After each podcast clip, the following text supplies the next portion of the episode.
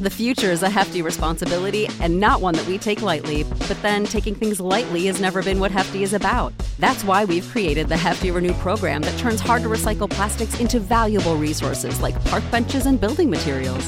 To participate, simply fill up an orange Hefty Renew bag with accepted items, tie it up, and drop it in with your regular recycling. That's it, it's that easy. It's time to rethink recycling with Renew. Particular valued resources may vary by geography. More info available at heftyrenew.com. When you need mealtime inspiration, it's worth shopping Kroger, where you'll find over 30,000 mouthwatering choices that excite your inner foodie. And no matter what tasty choice you make, you'll enjoy our everyday low prices, plus extra ways to save, like digital coupons worth over $600 each week. You can also save up to $1 off per gallon at the pump with fuel points. More savings and more inspiring flavors make shopping Kroger worth it every time. Kroger, fresh for everyone. Fuel restrictions apply. Guys, this is the podcast that will set you apart in your fantasy league. The breakout players that are going to take a huge jump and win you your championship. Let's go! Jordan open. Chicago with the lead. Bryant to shot. Not a game, not a game. We talking about practice. LeBron James with no regard for human life. Anything possible.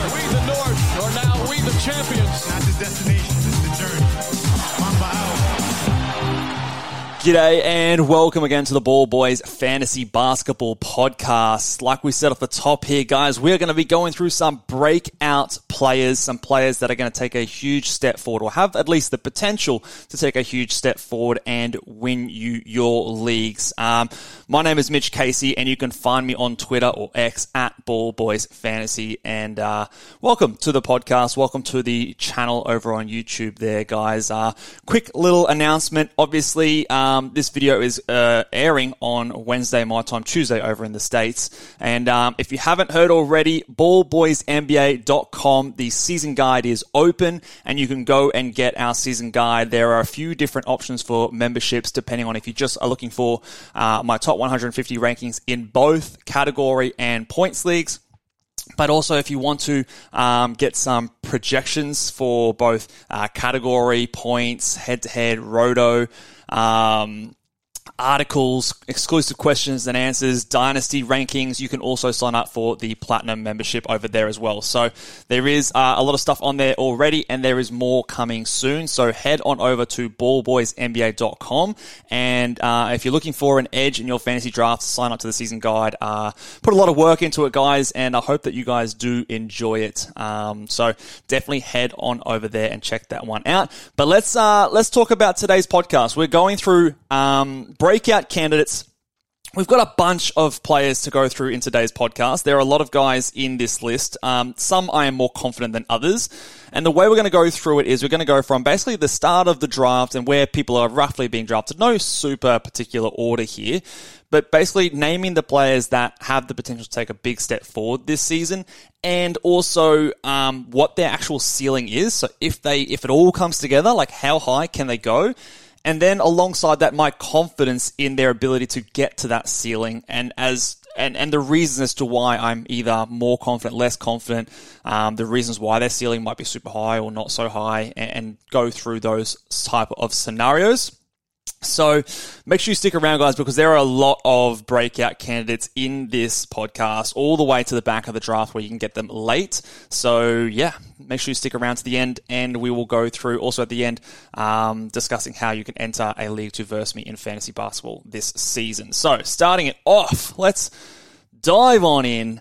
Breakout player number one, Anthony Edwards. Now, this player is getting a lot of hype already. Now, I don't know if the hype has maybe died down a little bit with the disappointment of the um, USA team, but just a couple of weeks ago, he was being drafted a lot of the times early in the second round, sometimes even on the turn of the first round in drafts. Now, I don't think that I would personally be drafting him there, but but he does have the potential to be a first round player this season. Absolutely no doubt. Last season, again, I'll, I'll put this little asterisk as well at the top of the, the video and podcast here because when I have on this list here, and, and people can see if they're watching over on YouTube, a ceiling I've got for Anthony Edwards, top 12 ceiling. Now, when I'm referencing a top 12 ceiling, it is a little bit vague. Um, use that as, I guess, an idea of how we kind of visualize and view these players. That if next season I'm going to be drafting these guys, this is about where I'm going to be drafting them because of their value. Now, you can argue nine category rankings, eight category rankings, minus one uh, value. I'm going to lean more towards the general idea of the minus one value. Okay, so someone like a Giannis is not a you know 100 ranked player. He's a first round guy. So to me, that's where his minus one uh, value puts him at. So that's where I'm kind of valuing a player. But if you're ever confused about when I say top 12, it just means that when it's all said and done, come next year, we're drafting Anthony Edwards as a top 12 player because he produced as a top 12 player last season or, or this season. So I hope that clears up what that means. But uh, and on the confidence side of things, I've got a number there. The range is going to be between one to five. So five out of five is I am super confident. Um, you know, not locking or guaranteeing it by any stretch, but definitely I'm, I'm fairly confident they're going to get there. One being I, don't have any confidence at all. It could happen. It's possible, but I doubt it. Um, so Anthony Edwards being a confidence level of three here is that I'm kind of either way at the moment. I think that it wouldn't surprise me at all. It wouldn't shock me if he is a top 12 player. I'm definitely by no means predicting it. And I think if you are drafting him at sort of that 12, 13, 14 range, you are cutting out a lot of the upside there. So for me, in my um, projections, he definitely is someone I'm happy drafting in the second round. There are a lot of guys who are maybe more injury prone and risky at the back end of the second round as well. So I think that an Anthony Edwards is fine to go there just for the assumption that he's going to be there playing a lot of games. But how does he get there to be a first round player? So last season, he was the 41st ranked player in a nine category set, uh, setting. The biggest thing was he put up 24 and a half points, 2.7 threes, nearly six rebounds, four and a half assists, 1.6 steals, 0.7 blocks. Those counting numbers are all great. He put up 19 and a half shots, went to the free throw line 5.3 times, um, decent. But the field goal percentage and the free throw percentage were both uh, negatives. Now, in all of his counting stats, he's a positive contributor. So it really is the efficiency for Anthony Edwards. I do believe that he can go from like a 46% field goal guy to maybe like a 48, 49% field goal guy. Um, just again, he's super young. He's still only 22 years old. I believe he's entering his fourth year in the NBA if he can get those shots up from 19 and a half, add an extra shot per game to 20 and a half, get to the free throw line once more. But the thing is with the free throws, if he does go to the line again, more attempts, his um, negative free throw percentage at 75.5% does make it even harder to, I guess, make his way in there. So, in my opinion, he's best suited to a punt free throw type build because of that free throw percentage. It is easier, as we saw in the statistical scarcity podcast, to make up field goal percentage later than free throw percentage. You can easily do that with the abundance of bigs in this um, season at fantasy basketball. Um, but those counting stats, you can easily see him putting up 26, 27 points a night, nearly three threes, the five rebounds, five assists, one and a half steals, close to a block for a guard is all amazing. It just needs to be more efficient. And if he does that, he's pretty much there already. So I think that will happen. He's 22 years old, but just be be aware that he hasn't shown it yet. And you know, Karl-Anthony Towns was out for a, bunch of last season. So there are a few reasons as to why he wouldn't get there. Hence, my confidence is at three, kind of right in the middle there. I wouldn't be drafting him there because, again, you're not getting much value at that point. Um, but he definitely has the potential, and it would not surprise me in the slightest. Similar kind of thoughts with when you need mealtime inspiration, it's worth shopping Kroger, where you'll find over 30,000 mouthwatering choices that excite your inner foodie. And no matter what tasty choice you make, you'll enjoy our everyday low prices, plus extra ways to save, like digital coupons worth over $600 each week. You can also save up to $1 off per gallon at the pump with fuel points. More savings and more inspiring flavors make shopping Kroger worth it every time. Kroger, fresh for everyone. Fuel restrictions apply. Save big on your Memorial Day barbecue, all in the Kroger app. Get three pound rolls of juicy 80% lean ground beef for $3.49 a pound with a digital coupon. Then get select varieties of flavorful Powerade, Body Armor Super Drink, or Arizona tea for 77 cents each, all with your card. Shop these deals at your local Kroger today, or tap the screen now to download the Kroger app to save big today. Kroger, fresh for everyone. Prices and product availability subject to change. Restrictions apply. See site for details.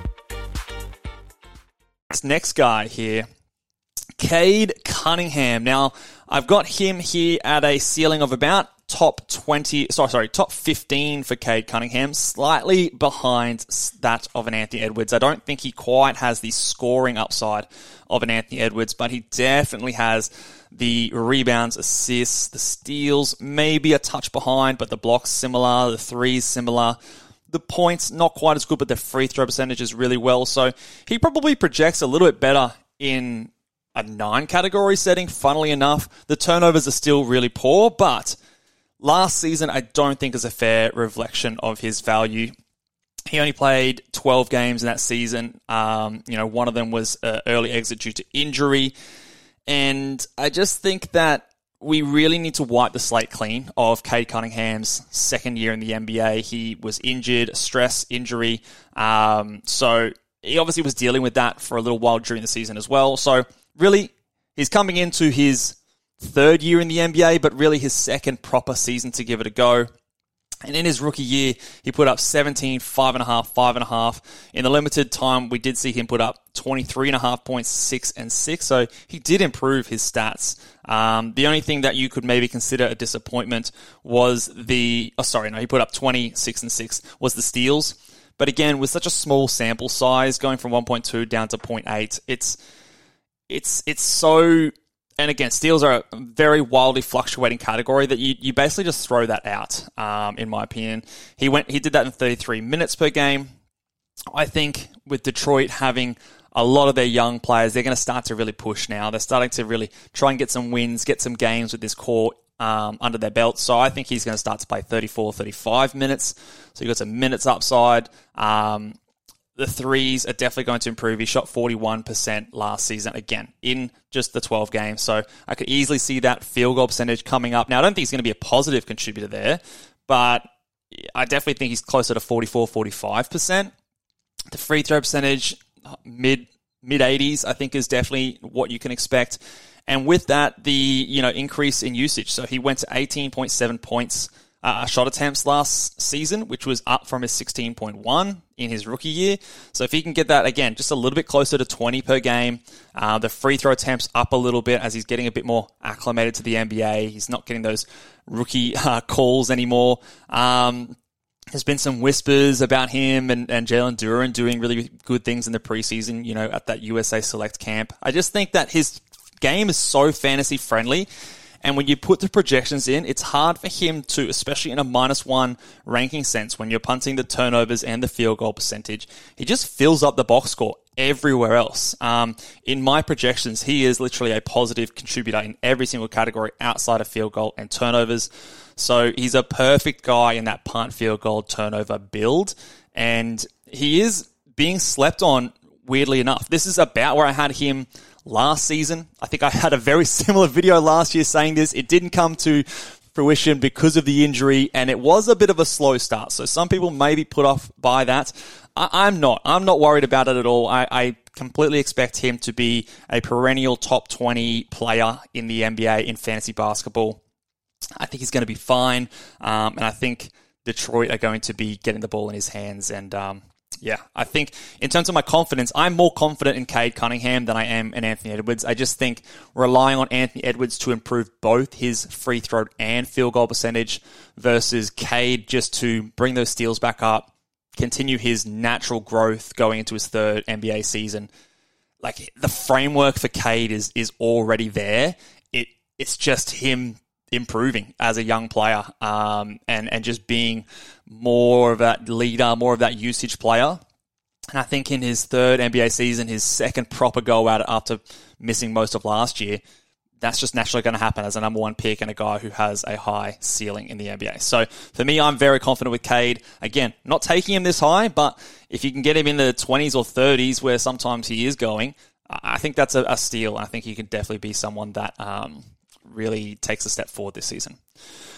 This is another guy I'm very keen on, very confident in. Evan Mobley is the next guy. Same draft class, probably in my opinion the best rookie from that draft class. No, no um, slouch, Cade Cunningham, but I've been very impressed from Mobley so far this season. He last year I was keen on him as a, a breakout until that Donovan Mitchell trade that kind of tempered my expectations a bit. But even still, Last season, he improved his ranking, so he went from 74th in nine categories to 52nd. That was despite Donovan Mitchell coming over and his shot attempts remaining the exact same. So at, in his rookie season, he put up 12 shots per game. Second season, 12 shots per game. The difference really is, is he's gone from 50.8% field goals to 55%. His efficiency got a lot better. He also got a little bit more in terms of reboundings, up from nine to eight from eight point three. A few extra assists, so up 0.3 assists there. The blocks actually went back a step from 1.7 to 1.5 and he's increased his scoring, so from 15 to 16. So the efficiency was the main thing here. Now, I think the Cavs had a disappointing playoff. They've gone in the offseason, and this is one of the more underrated signings, I think, of the offseason. They've acquired a player by the name of Georges Niang, who is an incredible floor spacer, great shooter, can play the four. And in a team like Cleveland, if you have a player like Georges Niang, you've got players like Max Strus who can space the floor, play on the wings, you've got Donovan Mitchell and Darius Garland there. Well, then to me, that limits the need for someone like a Jarrett Allen, and you can move Evan Mobley more to the center. So I think you're going to see far more minutes of Evan Mobley at center this season. And we've seen that in the likes of like an Anthony Davis. The year before, Anthony Davis was averaging like nine rebounds per game. He moves to center last season, goes right up to 12. His blocks go back up as well. So I think someone like that could happen to Evan Mobley. You could even potentially even see Jarrett Allen traded. I don't necessarily predict that, but it wouldn't shock me. Um, I just think that you're going to see more minutes of Mobley at center, even when they're both on the team. I think his minutes go up slightly, 34.4 minutes. Maybe that's up at 35, 36. He really is the future of this franchise. He is an all NBA defender um, in only his second season. There's talk about him playing more as a playmaker. So there's assists, those assists can easily go up past, um, you know, three per game, rebounds closer to 10, blocks closer to two per game. I think the usage goes up you know, the same usage from your rookie season in year two, even if that just goes up an extra couple of shots per game, you're looking at going from 16 points closer to 20 points per game. Um, and that's all before even mentioning the free throw percentage. If the free throw percentage can tick up, he's got a nice stroke. There's no reason to see think he can't be like a, a 73, 74% free throw guy. Um, it did improve last season slightly. I think he can get close to that 70% again there's just a lot of things that I really like about Evan Mobley, um, and just the confidence I have him. I, I've got him at a three here because there's still a little part of me that worries that you know he is playing predominantly power forward, and they don't move Jarrett Allen to the center position. But I, I'm probably close to a four than maybe some of the other ones, like an Anthony Edwards, because I am with that signing of Georges Niang, thinking that they are trying to get a bit more spacing out there for Cleveland. And um, yeah, just going to in year number three, I think he has a lot to prove in Evan Mobley.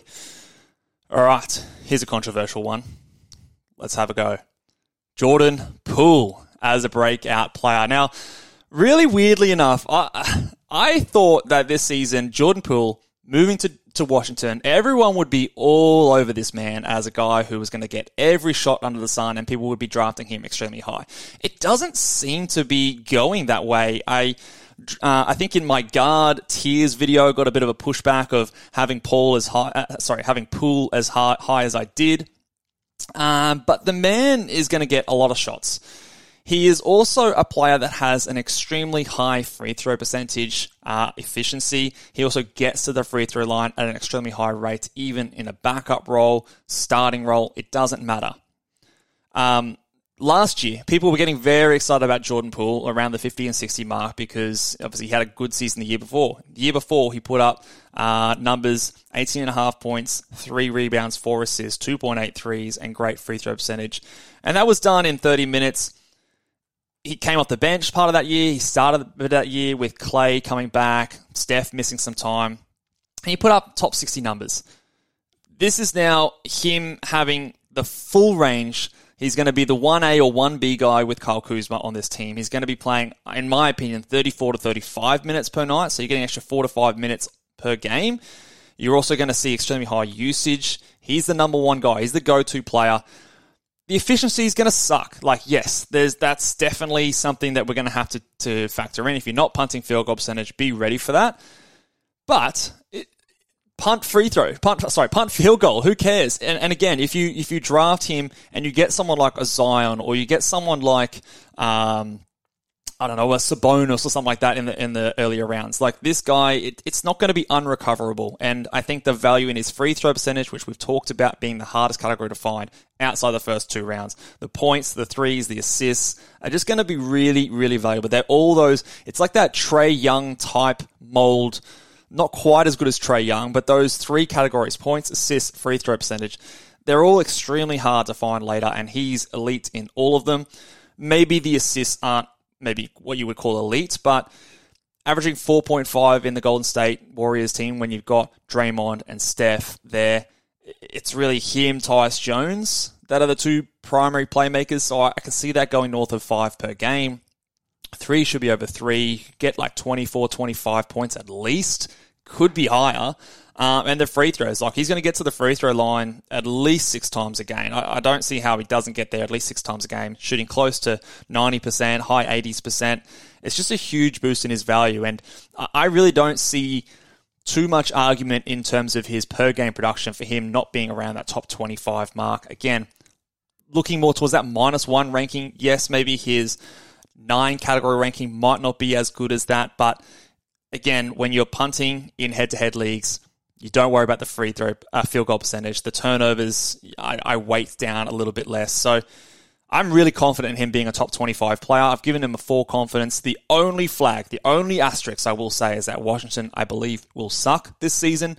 So there's a small chance that if any he gets any nicks and bruises or, or bumps along the way, that he is potentially at risk of um, sitting some games down the stretch there if the Wizards go into a bit of a tank mode. But I think people are sleeping on him. I think people are too caught up in the fact that he was a disappointment last year because people were too high on him. I was pushing him down and saying, guys, chill. He's come off the bench behind Clay and Steph, but this season, different story. He's had stretches at top 30 value before. So I am, I'm very close to putting this as a five in terms of confidence because I think I'm just, yeah, you can't, you can't really talk me out of Jordan Poole being a great punt field goal percentage guy this season. Um, yeah, I just think it's going to be amazing. And don't don't discount what that free throw percentage does to your team. Let's move on to the next guy here, Tyrese Maxey. Speaking of players who I was down on last season, but I'm in on this season. Tyrese Maxey, ceiling top 40, confidence four out of five. Um, James Harden situation is not getting any better. He is a guy that does rely on efficient scoring, which is probably why he is not quite as high as someone like a Jordan Poole. He doesn't quite have the free throw percentage volume or efficiency that a Jordan Poole does. Not quite the assist player that he is either, but he's going to be better from the field. Um, he, again, he's playing second fiddle to Joel Embiid, so he doesn't have quite the green light that a Poole does, but similar type of players. But I definitely do favour a Jordan Poole over a Tyrese Maxey. However, if you want scoring, if you want threes, if you want decent assists, I think they will be higher than maybe say five per game this season um, because of the. I'm, I'm not expecting James Harden to play much for Philadelphia this season. I think if he's on the roster and he is expected to play, he'll get out there and sulk, and they might, you know, I, I, don't, I just don't really think that that scenario is going to go very well. Now, they might trade and bring some people back in, but again, you're not probably bringing someone back in like that's a, a player who's going to be higher in the pecking order than a Tyrese Maxey. I think he's going to be the number two guy behind Joel Embiid. And I think that this is his time to shine, and especially the assist upside, which wasn't there when Harden was there. I think that takes him to another level being the 75th ranked player last season. He also, that ranking is affected by a little period where he came off the bench, had a few injuries and things like that. So I think top 50, top 40 is very realistic to expect. Anytime after pick 50, I'm very happy to go for a Tyrese Maxey, maybe slightly earlier if you're desperate for those points and threes. Um, but yeah, again, another one I'm pretty confident in. All right, we'll keep going down the list here. This might be a longer podcast, guys. I've got a lot of players I want to get through, so keep keep tuning in. But there's a lot of interesting names on this list. Devin Vassell is another guy. Again, I was high on Devin Vassell last season, and look, he was really good to start the year. He um he came out of the blocks firing. He improved his scoring a lot. The the steals did kind of they weren't disappointing, but you know, he averaged 1.1 in 27 minutes, averaged 1.1 in 31 minutes last season. So there's a chance for that to tick up based on just his per minute steal rate in the year before in lower minutes. Uh, but the points definitely came up, the assists definitely came up. I expect that to do, happen again. I'm also expecting Keldon Johnson to move to the bench this season. So it would not shock me if Devin Vassell is the leading scorer on this San Antonio Spurs team that has Victor Wembanyama they have Keldon Johnson, yes, uh, who was their leading scorer last season, but I think Devin Vassell is going to have the green light. I think that the tanking may be less obvious and egregious this season. Um, so uh, if he scores 20 points per game and does it with three threes a game, not going to be shocked. If he averages close to four and a half, five assists per game, not going to be shocked. 1.3, 1.4 steals per game, definitely doable. The free throw percentage also fell back last season, so he went from 84 down to 78%. You know, maybe is it somewhere in the middle there, so he's that, you know, positive contributor in free throw percentage. Um, the field goals might be a little bit rough. Rebounding is not going to be amazing, but again, who cares when you're drafting a shooting guard player for rebounds? Uh, confidence level is three, just based on what does happen around the starting lineup. It's not confirmed that Keldon's coming off the bench. That's just what I think will happen how much does Victor dominate the ball and, and is he going to be a superstar out of the gates and, and everyone else kind of just takes a backseat because he just is that good immediately. I'm expecting him to take a little bit to get going and Vassell to really establish himself early while Victor's kind of finding his feet. But Victor could come out and just dominate, and, and that, that might stop and, and limit the ceiling for Devin Vassell. He doesn't quite reach these heights. I think he is value in drafts. I don't think he's quite going this high. Um, so you can get him in those middle rounds with a little bit of upside there. Um, but yeah, I, I, I, just like me some Devin Vassell. I don't think last year, in terms of especially the rankings, is anything really to um, push him down your boards too much. This next guy here is the only guy who I have a confidence level of five, and it is Franz Wagner. The reason I'm confident in him being uh, this high is is his ceiling. I've got him at top sixty now. To me, that's that's definitely an improvement, but it's probably not the highest ceiling of all these players on the list. He was 105th last season in nine category rankings. He just is one of those types of players that I think he just continues to get better, but there's no particular area that I think he just dominates and completely ascends and takes into a, a, whole new stratosphere of fantasy production. I think he just improves everything a little bit, goes from 32 and a half minutes to maybe 34, 35. The scoring is going to increase maybe a little bit more efficiently, shoot some more threes, get some more assists. I just think it all just takes a small step forward. And so that's why I think you can pretty much just lock in top 60 value. Um, it is getting drafted close to around this point. So in terms of draft value, there's not as much as some of those other guys because I think it is, you know, it's year three. I think he's the best player on this team. The only maybe small thing you might say is that Paolo Banchero could just, again, take a huge leap forward, dominate this team, and it's just all going through him. I don't necessarily think that that's going to happen. I think Franz is still their best player. Um, but I don't know if you can really push him higher than this in terms of top 60. I don't think he suddenly becomes like a 1.5 steals guy or starts getting six assists or shooting, hitting three and a half threes per game. I just, I think it all just ticks up a little bit without anything really exploding and really shooting him up into the top 40 or 50 or 30. I don't really see that scenario happening, but a pretty safe top 60 player. And from being outside the top 109 category rankings, you could definitely consider that a bit of a breakout, but maybe not quite the most exciting of this list. Little bit of um, Aussie bias coming in for this next one here. Josh Giddey is the next player we'll talk about. I think his ceiling is around that top 50 mark. My confidence in him, though, is a little bit lower than some of the others. So I've got him at a confidence rating of two. He really impressed me last year. It is important to remember that this guy is not yet 21 years old. He is entering his third season And in his year second season, he went from 42% in his rookie year up to 48%. So that's a huge improvement for a guard who isn't physically dominant. He just is incredibly smart. He's very, um, uh, what's the word? He's very sneaky with how he gets to the rim. He's very patient.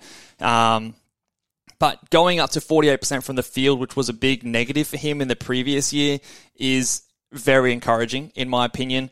The next thing for him that I think takes him to this top 50 mark is if he can get more to the free throw line and convert at a higher rate. So if he can get high 70s in his free throw percentage on, you know, four to five attempts, and that's a slight positive rather than a slight negative, and also improving his scoring as well. I think that's how he gets there. He was the 109th ranked player, but again, I don't think that that really encapsulates his value. He's an elite assist guy, a great rebounder for guards. Um, his scoring and efficiency in scoring is, is valuable for teams that maybe are punting threes or punting field goal percentage. Sorry, punting free throw percentage. Um, the the slight concern is that obviously Chet is coming in, wasn't playing there. I think that could maybe put a bit of a hit to his rebounding numbers. So he put up 7.9 rebounds, 7.8 in his rookie season. They haven't really had that big dominant center on their team both those seasons. So I can see those rebounds taking a little bit of a hit. But I could also see the assists rising a little bit as well with um, Shai being a more, more of that attacking role, Giddey being that playmaker most definitely. Um, so all in all, uh, look, I'm not super confident because there's a lot of ifs and buts about that one. And there's like Franz, there's no obvious way for him to get there. I don't love relying on people improving their free throw percentage to in both volume and uh, percentage to you know get that breakout. But if it does happen, I could easily see him being a top 50 player just because of the value of those rebounds, assists, um, the good efficient shooting. Um, yeah, I just think that he's a, really, really unique kind of player. Um, it would also be great to see those steals tick over to like 1.2, 1.3 per game. But again, not super confident that that happens. All right, let's talk about this next guy who is one of the more interesting players in the fantasy basketball landscape at the moment, and that is Alperen Sengun. Now, if I told you a ceiling for Alperen Sengun, I could get really wild here. I settled in on top 35 ceiling as a realistic ceiling for him. And my confidence for him to get there is a 3 out of 5. So I'm sort of in the middle. Um, slightly on the optimistic side than the pessimistic side, but this is a guy that could easily go either way. What I fall upon for Sengun um, is the stretch that we saw him play when I think they had a few guys down or, or something was happening, that they put the ball in his hands and said, Sengun, you go do your thing. We're going to run the offense through you. And he went absolutely crazy. Um, if I find those um, stretches of games here. So he had a game where he went 32, 15, and 6 with four blocks. He followed that up with a 24, 12, and 6, two steals and a block, 19, 16, 7, a steal and three blocks, 21, 7, and 7, 21, 11, and 10, three steals, two blocks, a 14, 7, and 7, two steals, two blocks. There's a stretch there where he went absolutely crazy. He missed a game. I'm not sure. I can't remember if that was injury or not. Came back, and then the offense never quite went through him like it did during that time. Um, and I just think that the talent for this kind of a player always wins out. Now, a lot of people will compare him and maybe unfairly so, well, definitely unfairly so, to a similar European big man in um, Nikola Jokic. But if we remember, cast your minds way back to Nikola Jokic. Um, I'm just pulling up his uh, season log here, but there was a frustrating time for Nikola Jokic where he was playing low minutes as a rookie. He played 22 minutes per game. The next season, he did put up 18, uh, the 18th best ranked player in 27.9 minutes per game. But it never really was until his third NBA season where he started playing 32 and a half minutes and really dominating and the offense really going through him. Mike Malone was very stubborn. And, and I'm not, I'm not saying that Sengun is Jokic, but sometimes these coaches, especially, you know, bad ones, um, take a little bit of time to come around. And, and I don't think that Ime Udoka is a bad coach. I think he's actually a very good coach. He has a reputation of being a good defensive minded guy, but what has he gone out and done, or what have they gone out and done this preseason, this off season? They've gone and got Fred VanVleet, who's a great perimeter defender uh, from the guard spot. They've got Dillon Brooks, the FIBA World Cup defensive player of the tournament. So their perimeter defense is much improved. So I think that that definitely helps a player like Sengun. You don't really have any other options behind him. I'm not. I don't think I'm too worried about the small ball lineup because I don't think Jabari or uh, Tari Eason, as much as we love them, from a real NBA point of view, that they're just not as. I mean, they don't have the potential to be as good as Sengun. Like, yes, they might be better, but the ceiling of Sengun is higher than both of those players, in my opinion. So, and he's he's super young. He's still only 21, I want to say. And again, he's coming into his third NBA season sometimes it feels like we've been waiting for the breakout forever. But yeah, 20, he's only just turned 21 years old. Um, took huge improvements last year. Um, you know, went to the 80th ranked player and he did that in 29 minutes. I think he can get to 32, 33 minutes a night this season. I think that the offense might run a little bit more through him. He's looked really good in the FIBA competitions. And again, at 21 years old, that natural progression, the upside, which we have seen when the team runs through him, um, is really, really palpable. So I'm a bit more on the optimistic side. The pessimistic side of me, obviously, the reason that we're not drafting him at this point is because we haven't seen it yet. The percentages are, are, are a bit of an issue. The fact that he can't shoot that well is a bit of an issue. Um, and there's a new coach. Okay, so we don't know what the new coach is going to think of him. It will be an extremely uh, important player to he'll be extremely important for us to watch in the preseason and and, and the comments coming through about how they're going to use him, how much he's going to play, and all those things. The, the talk about any small ball lineups are also very important for us to to take into account. But I think right now I'm on the optimistic side of Sengun. Um, but there is definitely a room for, to be disappointed. But he, by, by no doubt, in my mind, he has top 35 upside. Um, uh, probably higher if, if I was really going, um, uh, you know, crazy on it. But I think top 35 is, is realistic for us to expect. Next guy here, we've got a bit of a run of centers here, is Jalen Duren, a player that I'm very keen on. Um, I think he's got top 50 ceiling this season. I did tweet out the other day, just a reminder to everyone that Jalen Duren is still technically a teenager. he's not yet turned 20 years old. He was one of the youngest players in the draft. Um, and look, he, you'd be forgiven for not realizing he was a teenager because he looks like a man mountain. But in his starts last year as a starter in 29 minutes, he averaged 10 points, 10 and a half points, 10 and a half rebounds, and 0.9 blocks, 1.4 assists, and did that on 67% shooting. That was with without Cade Cunningham, which again, we go back to those reports of the USA select team.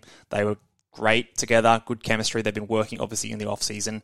Um, again, he's 19 years old. Like, what kind of center is a finished product at 19 years old? So I think that 10 and 10, one block per game is an absolute minimum for um, Jalen Duren. I was big on him in the in the pre-draft process. He's got some upside as a uh, a playmaker. He's got some upside as a creative scorer, not just that you know rim running big man. Look, without getting too crazy, like could he average 15, 11, with a block and a half on 65% shooting with two assists per game? Yeah, like he could do that. Like top 50 numbers are absolutely within his wheelhouse. The slight hesitation is okay, he is young, so maybe we are getting a little bit ahead of ourselves. He's still quite young, he's still developing. Um, he hasn't played with Cade Cunningham before. There's also these centers that the Pistons seem intent on trying to get minutes. Do they play minutes at center? Are they exclusively power forwards? What are they doing with Isaiah Stewart? Is the spacing there a little bit clunky as Detroit starts to figure it out? So there might be some teething problems early in the season. Um, but I expect by the time that fantasy playoffs come along, they'd have one realized that those players, Marvin Bagley and James Wiseman, are no good. So you're not going to limit Jalen Duren. And I believe he's the center of the future. They've got their core. They've got Cade. They've got Ivey. They've got Ausar Thompson. They've got Duren. To me, those are your four core pieces. You're building around those four players. The fifth person, you just need a shooter and a floor spacer in there. Um, and off you go. Like let's let's do this thing, Detroit. I think that he is a guy with huge ceiling just because of his age. um, how physically dominant he can be, the untapped upside, which we haven't quite seen as much in the NBA, but again, with a new coach, someone who probably, you know, lets the rookies play a little bit more than a Dwane Casey, I think that he could definitely be a big breakout candidate um, moving forward. And another guy who often gets compared to him is another breakout potential candidate, and that is Mark Williams. I've got his ceiling a little bit lower because just in terms of his ability as a player, I don't quite rate him as high. I don't think that there's that offense and playmaking upside for him. But what he has shown so far is a slightly better ability to block shots um, than a Jalen Duren. Now, Duren did block a lot of shots in college, but didn't translate last season. But Mark Williams did a little bit better, not quite to the heights of a Walker Kessler, mind you, but did have the ability to block shots. I just, again, I don't know if I see him being a starter that plays 32, 33 minutes a night. I think he's more of a 28 minute a night starter rather than a 32, 33. I also, there's a few question marks about the rotation in Charlotte. Um, I don't think the usage is going to be very high in particular. Um, now, in his starts last season, he put up 11.6, 9.8 rebounds, 1.1 blocks, and that was in 27 minutes per night. Cool. So I think that that can tick up a little bit. I just don't know, like a Duren, how much more of there is for him to really take another step. He's much older, so he's nearly 22 years old, so basically two years older than a Jalen Duren. So again, I'm just expecting a little bit less of a jump forward in his actual ability uh, on the court, but he definitely, I think, is going to be a starter this season. Between 28 and 30 minutes a night is reasonable to expect. So if you can get, um, you know, 13, 10, and 1.3 blocks out of him, absolutely no fi- no problem with that. And when you're drafted outside the top 120, that's a huge steal. I think that will change when we get close to the season.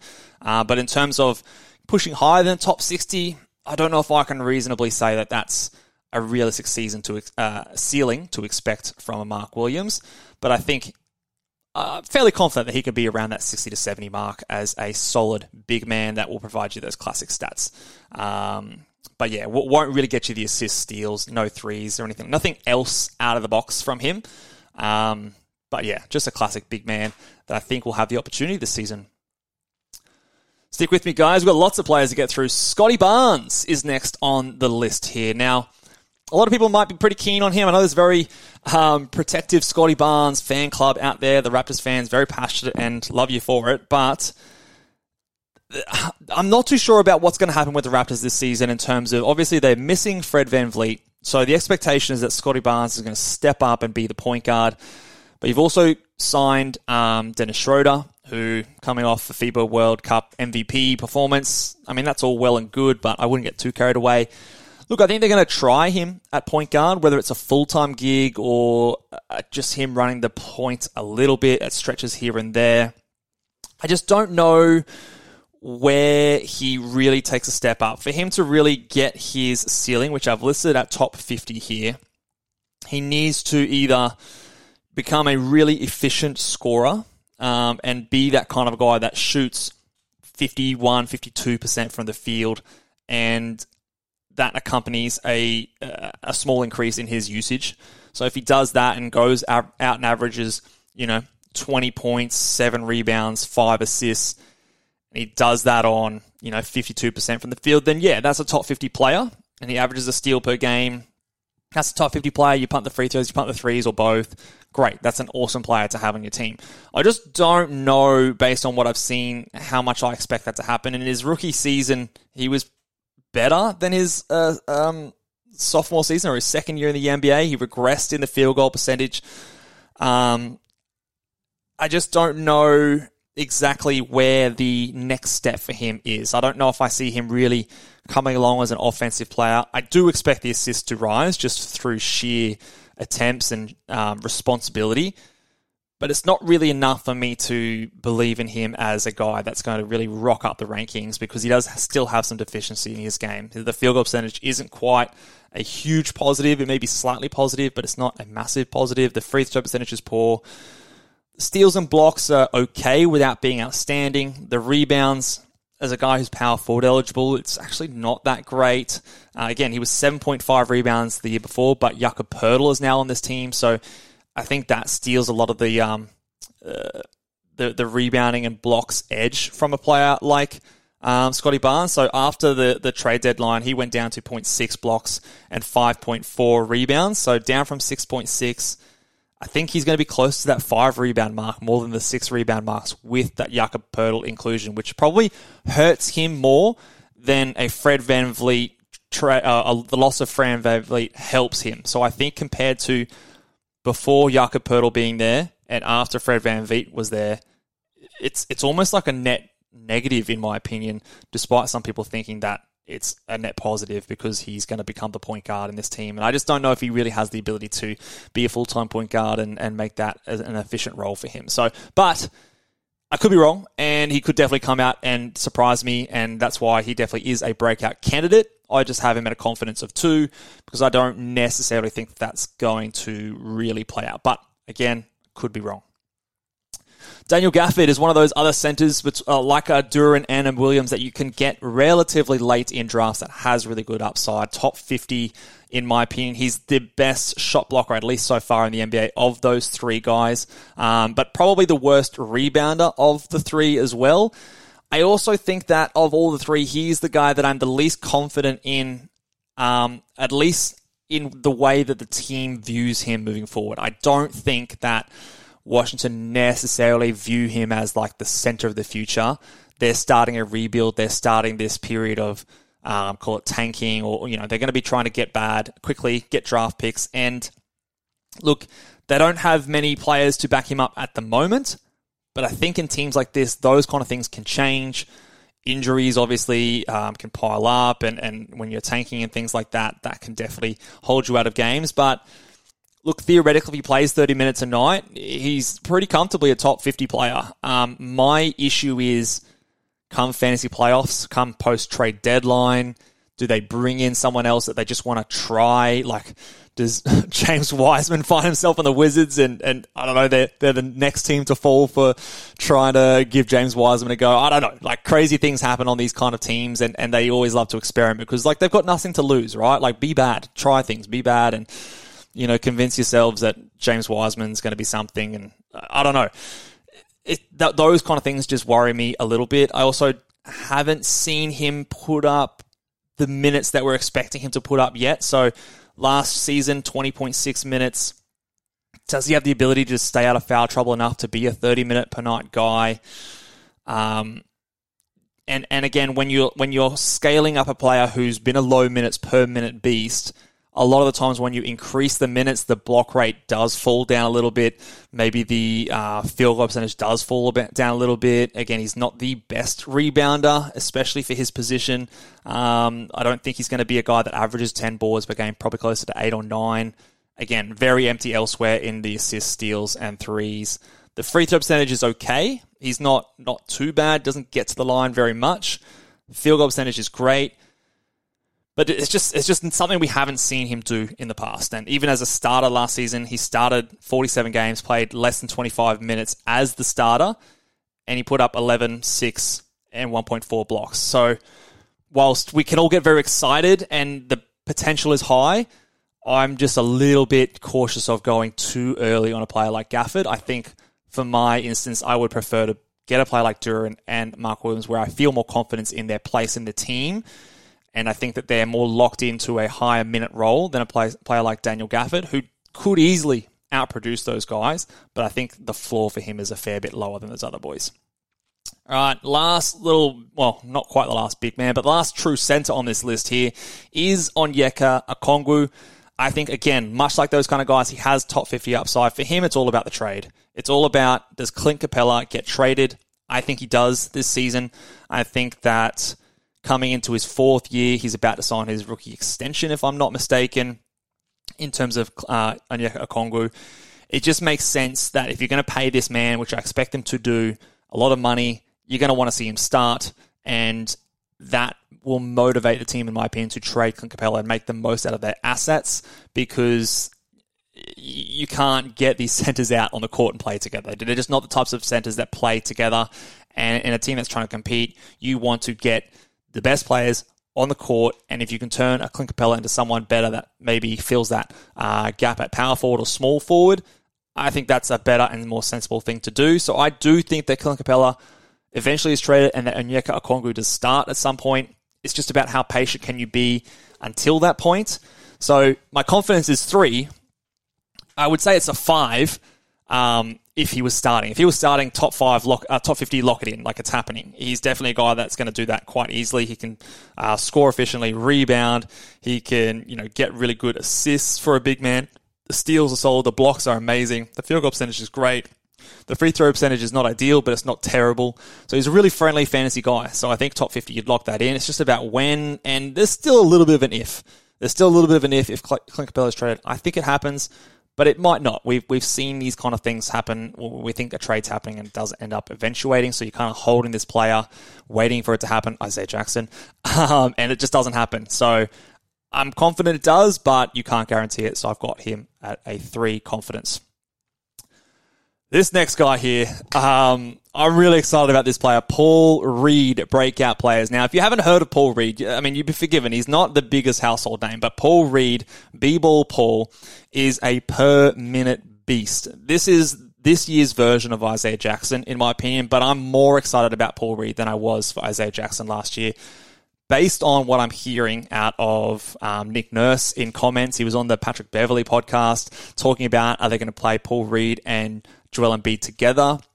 And he said, absolutely, like lock it in. He's going to have a much bigger role this season. And I, I started salivating because this man is a per minute beast. He um, only played, what did he play? 11 minutes a game last season if he gets 20 plus 21, 22 minutes per game, this guy has the potential to be a top 100, top 90, top 80 player in those limited times.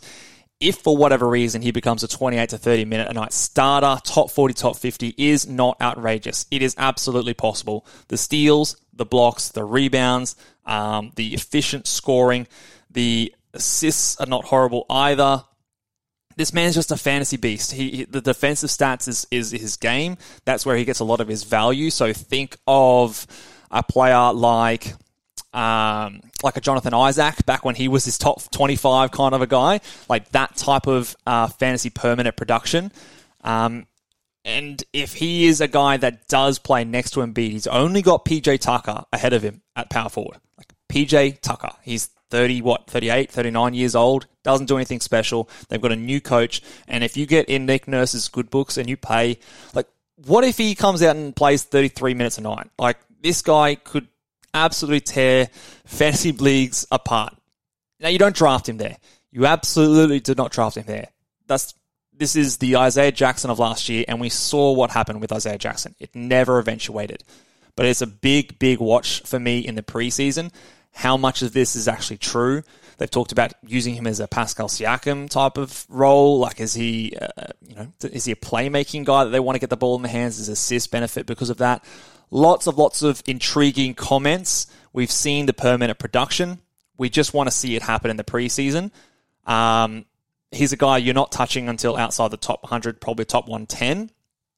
I'd prefer to get him after I've drafted all my starters and I'm filling in my bench with high upside guys. But as soon as that happens, I'm grabbing him. I might even, if things go positively in the preseason, grab him as my last starter and get a more boring guy in where I would normally get my upside picks in that spot because the upside on this player is really special.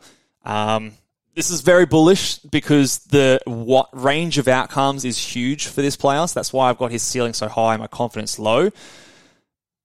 But the top 40, top 50 upside in a 28, 30 minute night starter is real. I think more realistically, in a 23, 24 minute a night role, top 75, top 80 is what we can expect.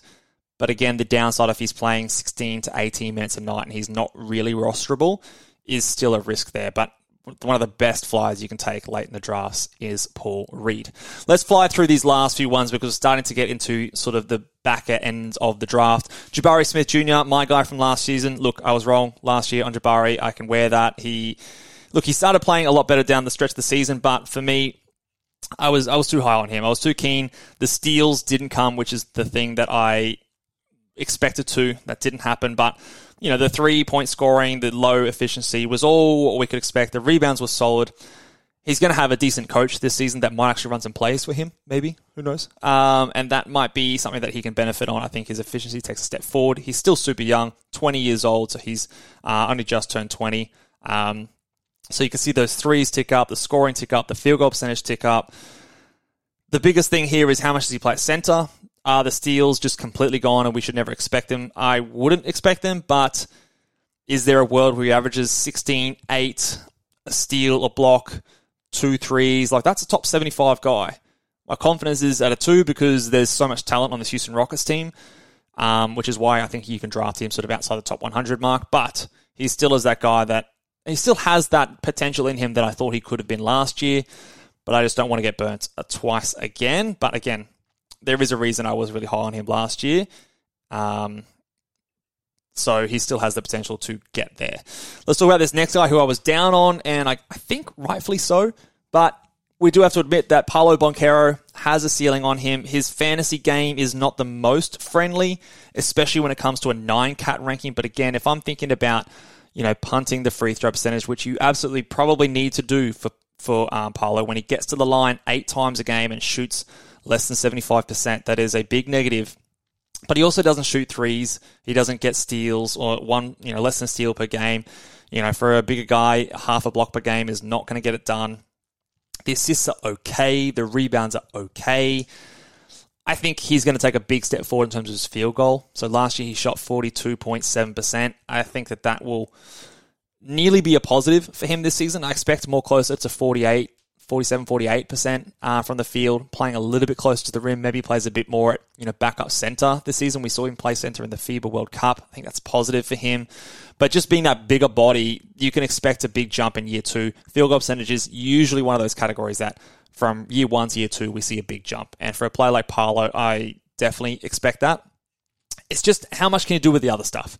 Can he hit more threes? Can he get some steals and blocks? If he can get anything like that, get anything close to one and one steal per block, one steal, one block per game, then yes, top 70 is absolutely uh, in the wheelhouse. He probably has an outside shot at a much higher than this, but that would require field goal percentage, free throws, threes, steals, blocks to all improve. And I just don't think that's realistic to expect. I think he'll score a bit more, rebound a tiny bit more, but it's really the field goal percentage that I think takes a big step up this season, which changes him from, you know, in a nine category sense, 210 to maybe close to a top 100 guy. And then if you're punting the free throw percentage, he's much more valuable. So in a punt uh, or minus one rankings, that top 70 range feels like a decent upside for him to achieve. All right, these last three guys are definitely more of your flyer type. So Tari Eason, he has a top 70 ceiling based pretty much solely on the steals and defensive numbers. We know this. I've given him a one in terms of my con- uh, confidence because I just don't see the path for him to get minutes. I think they play Brooks, uh, Jabari, and Sengun the bulk of the minutes in the front court. You've still got Amen Thompson who can play a little bit on the wing as well. Um, Tyra will get his minutes, but I just don't think it's going to be enough. But if he did, if there was an injury of some kind, or if he beats out Jabari in the preseason for that starting power forward role, yes, he can be a top 70 player. But until then, I think he's just a late round flyer and a steals specialist.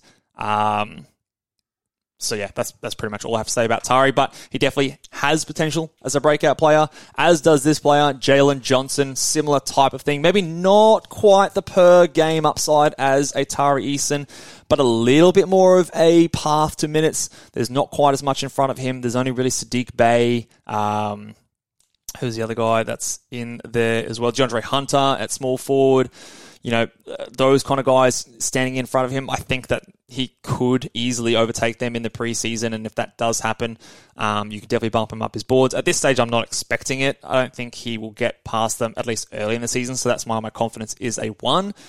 Top 85 upside uh, as a ceiling, I think is reasonable to expect.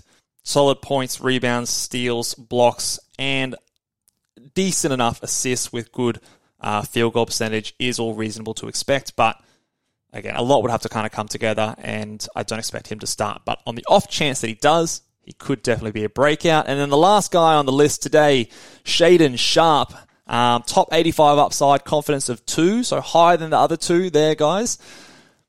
The confidence will change if there's a Damian Lillard trade between now and the time this podcast comes out. So if Lillard gets traded, probably jump right up to a four. But the other thing about Shaedon Sharpe, I've given him a ceiling of top 85. He doesn't really have the best fantasy game at the moment because of the lack of steals, blocks, and I don't know what we can expect from an assist point of view. He did have a stretch down the end of the season where he put up 18 and a half, 5 rebounds and 3 assists as a starter. I think that that could be reasonable to expect, but even in that time, he was outside the top 200 with some funky percentages, low defensive stats. So kind of in that, uh, I guess, Jalen Green kind of mold where he scores, he hits threes, he gets a little bit of assists, but the rest of it is all below par with bad percentages. He's still really young. Um, he's only just turned 20 years old. So, um, I think there's there's definitely a ceiling here in terms of he could definitely easily be a top 100 guy, but we do need to remember that he's he's not he hasn't shown to this point the most fantasy friendly game. Um, so whilst he is still he still has that aura of a mystery box around him, um, from what we've seen so far, his fantasy game has not been the best. He's been in different roles. So again, very dependent on if Damian Lillard is there or not. So if Lillard is traded and he features as that like that number two guy next to Scoot, this definitely becomes much more realistic. But at the moment, I'm expecting that to not happen at the start of the season, and for that trade to happen partway through the year. Um, so for right now, I've got him at a confidence of two and a ceiling of top 85. Well, that will do it for us today, guys. Um, let me know what your thoughts are down in the comment section below on YouTube. Um, who did you think I missed? I know I didn't go through everyone, but we went through a lot of players there and some good picks, I think, in terms of targets for your fantasy drafts this season. Reminder, if you want to verse me in fantasy basketball this year, you can go over to the Apple podcast section of this podcast. Give it a five star rating and review and drop your Twitter handle in the review there. I am going to be announcing in a, f- a couple weeks, two or three weeks, who is going to be in there and sending out invites. There are still lots of spots available, guys. So don't feel like you've missed it. Go ahead, drop that review, drop your Twitter handle, and get into that league. I will be sending out invites very soon. So do so for your chance to enter. It will be a $25 entry. The uh, There is over $700 worth of prizes, so lots to be won. And also come up and, and verse me and try your luck. See how you go. Uh, but until then, guys, I'll catch you later. Bye.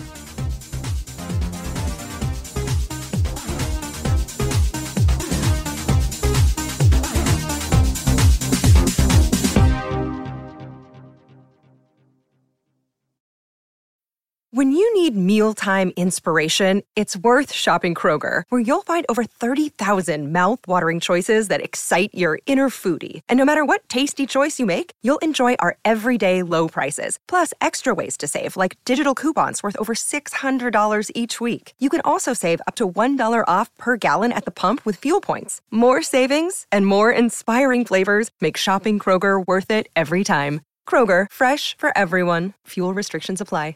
Save big on your Memorial Day barbecue, all in the Kroger app. Get three pound rolls of juicy 80% lean ground beef for $3.49 a pound with a digital coupon. Then get select varieties of flavorful Powerade, Body Armor Super Drink, or Arizona tea for 77 cents each, all with your card. Shop these deals at your local Kroger today, or tap the screen now to download the Kroger app to save big today. Kroger, fresh for everyone. Prices and product availability subject to change. Restrictions apply. See site for details.